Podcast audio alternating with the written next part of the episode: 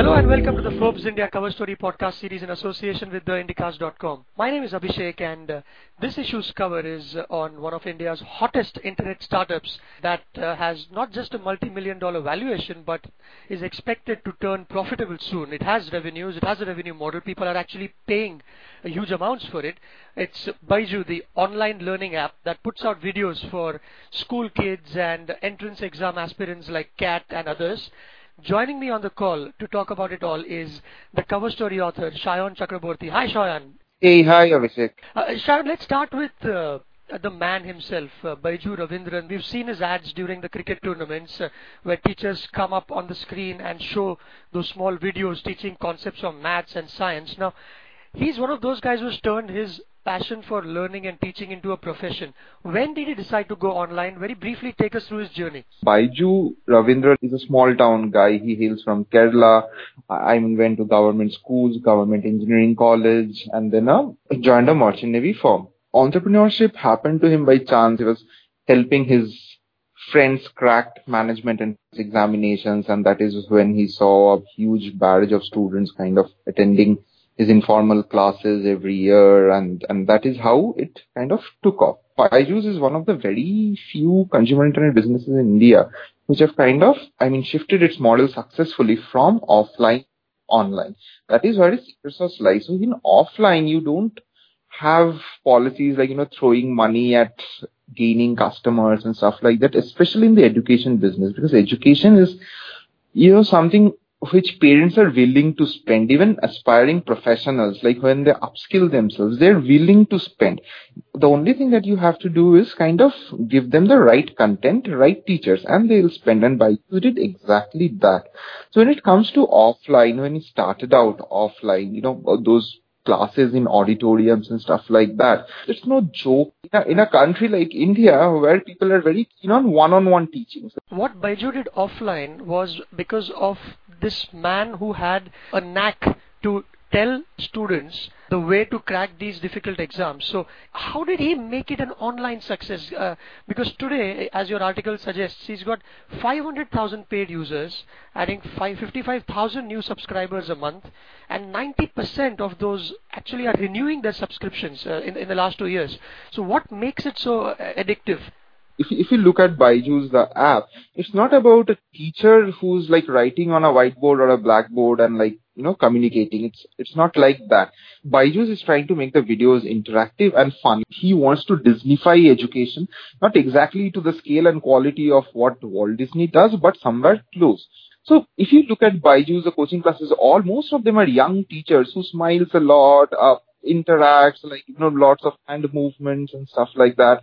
Content itself, like when somebody is, for instance, teaching gravity, the video will show some some guy who's wrapped in a parachute kind of jumping down the building or whatever, a tall tower, and that is what something will appeal to a five or ten year old kid more than, you know, somebody drawing on a whiteboard, drawing arrows, like telling how apples fall and stuff like that. So that way Byju's content is very different from whatever his peers have done. Right, and, and seventy percent of uh, folks uh, subscribing to the app uh, are, are from outside the top ten cities. So w- what does it uh, tell us about, uh, you know, two things? One is primary education in India, and as well as the fact that he's managed to go to those tier two, tier three cities. See, private tuition is not an organized market, especially for uh, students between standard one to standard eight. I mean, between nine to twelve, you still have some semblance of an organized market, because that is when the I I Ts and other medical preparation comes into play. Not so for the primary or younger classes. So when you see, find an app which has that kind of content for tier two, tier three cities, where, where a physical tutorial will never be able to give that kind of content, or, or that kind of a teaching won't happen. No wonder that this happens. I mean, Byju's has seen a huge uptake in the smaller towns and cities for this as well. Right, but the cost, uh, before we started recording this, uh, Shayan, you mentioned that it's it's it's a decent amount, uh, ten to fifteen thousand rupees for a uh, subscription. So how does that work? How has he managed? So people don't mind spending that amount in one go. There is no E M I there. Subsidizing comes into play when you have to force a consumer into something. Say, for instance, in e-commerce, there are three websites selling the same fridge, so consumer will go to whoever sells it the cheapest. Now, in education, consumers are willing to spend, and Byju is confident of his content, and in fact, it's unique. Like, you know, not many people are offering content like Byju's is. So when you have a content which you are confident of, you have seen decent uptake, at least in the tier one, tier two cities, then why subsidize? Uh, it's not like buying a, a Bose speaker or a soap. Here, your students, a parent might as well scale back on a pair of Nike shoes, but will want to get his student enrolled into a good tuition class and maybe at least try something like this once, because after eighth standard, uh, I think things start get heated up more among parents than among students. And that is what exactly is happening with Byju as well. People are spending. ninety percent renewal is like huge, and half a million like paid users. I mean, they add more than fifty thousand paid users a day. A month. Insane numbers that way. Uh, a month, sorry. Right, yeah, a right, month. Right. I mean, and can this uh, model be replicated, uh, Shayan? Picture a big firm, they swing in, create this kind of content, and uh, are pitted against uh, a Byju Raveendran, because content creation is no monopoly. Nobody has uh, wisdom on that, uh, uh, rather monopoly on that. Sure. See, content creation is, is no monopoly, which is true, and any day a Google or anybody can step in and kind of do whatever Byju uh, Raveendran is doing. But a couple of things here. If we consider, draw a parallel to some of the other consumer internet businesses, like we have the Flipkarts and Amazons of the world, then we have some traditional retail companies also doing online. Are those traditional retail companies doing as much business online as Flipkart and Amazon is? Possibly no. You're trained to think online. Your infrastructure is built for online. I mean, be it the technology, be it production, whatever it is. Yes, content can be created. A Google can create a content. Anybody can come and create a content. But again, to achieve the scale that Byju has, to create that much content will take them a certain number of years. How, how are these guys different from, uh, let's say, other edutech startups? Uh, because there are a few. You mentioned a few numbers as to how big the industry is in your article, with a lot of venture capital interest.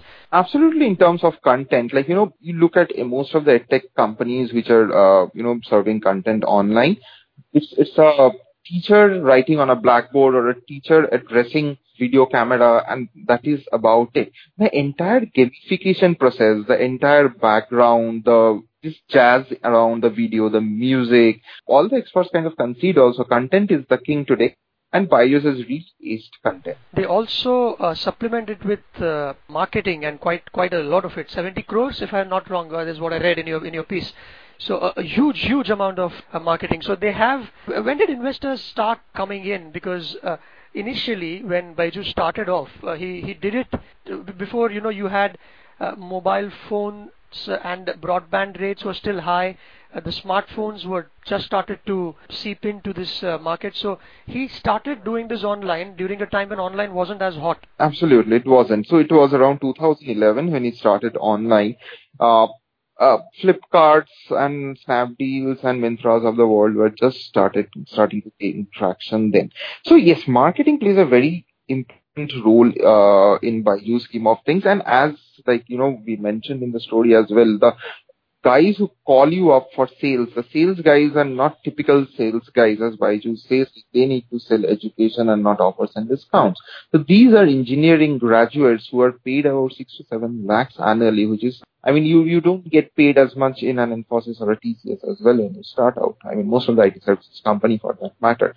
So sales is a very important part, because again, like, you know, it is a product which a parent actually needs to understand. Like, you know, Byju's will help their kids, because it's not the kids who are paying, it's not the children who are paying, it's the parents paying. That way, getting that thing around the parents' head that, you know, this is a product which will do good to your kid is a little difficult, because we need to understand something. It is a mobile phone as a platform, and when we talk about, you know, adoption of mobile phone, skyrocketing and stuff like that, we should also consider that parallelly parents are a little concerned that the children are, are spending more time on laptops, tablets and mobile phones and not on the playgrounds. Getting that message across requires money.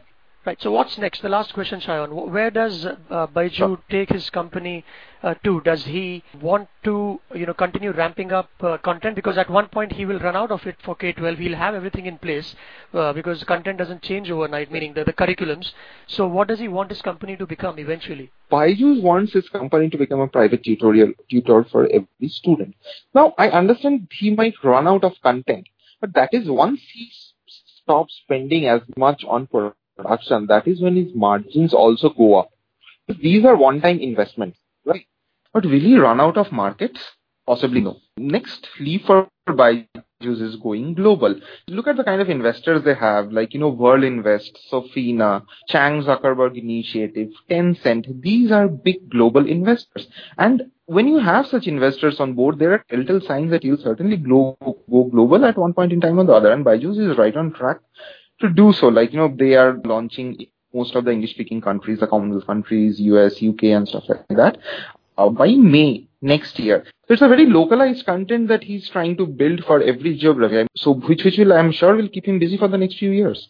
I think, Shayan, on that note, uh, it's time to wrap up. Thank you very, very much for your time on this one. Thanks a lot, Abhishek. Really appreciate it. Thanks a lot. And all you listeners, you can get this podcast on Forbes India dot com as well as on iTunes. And to have someone call you for a Forbes India subscription, message Forbes to five one eight one eight.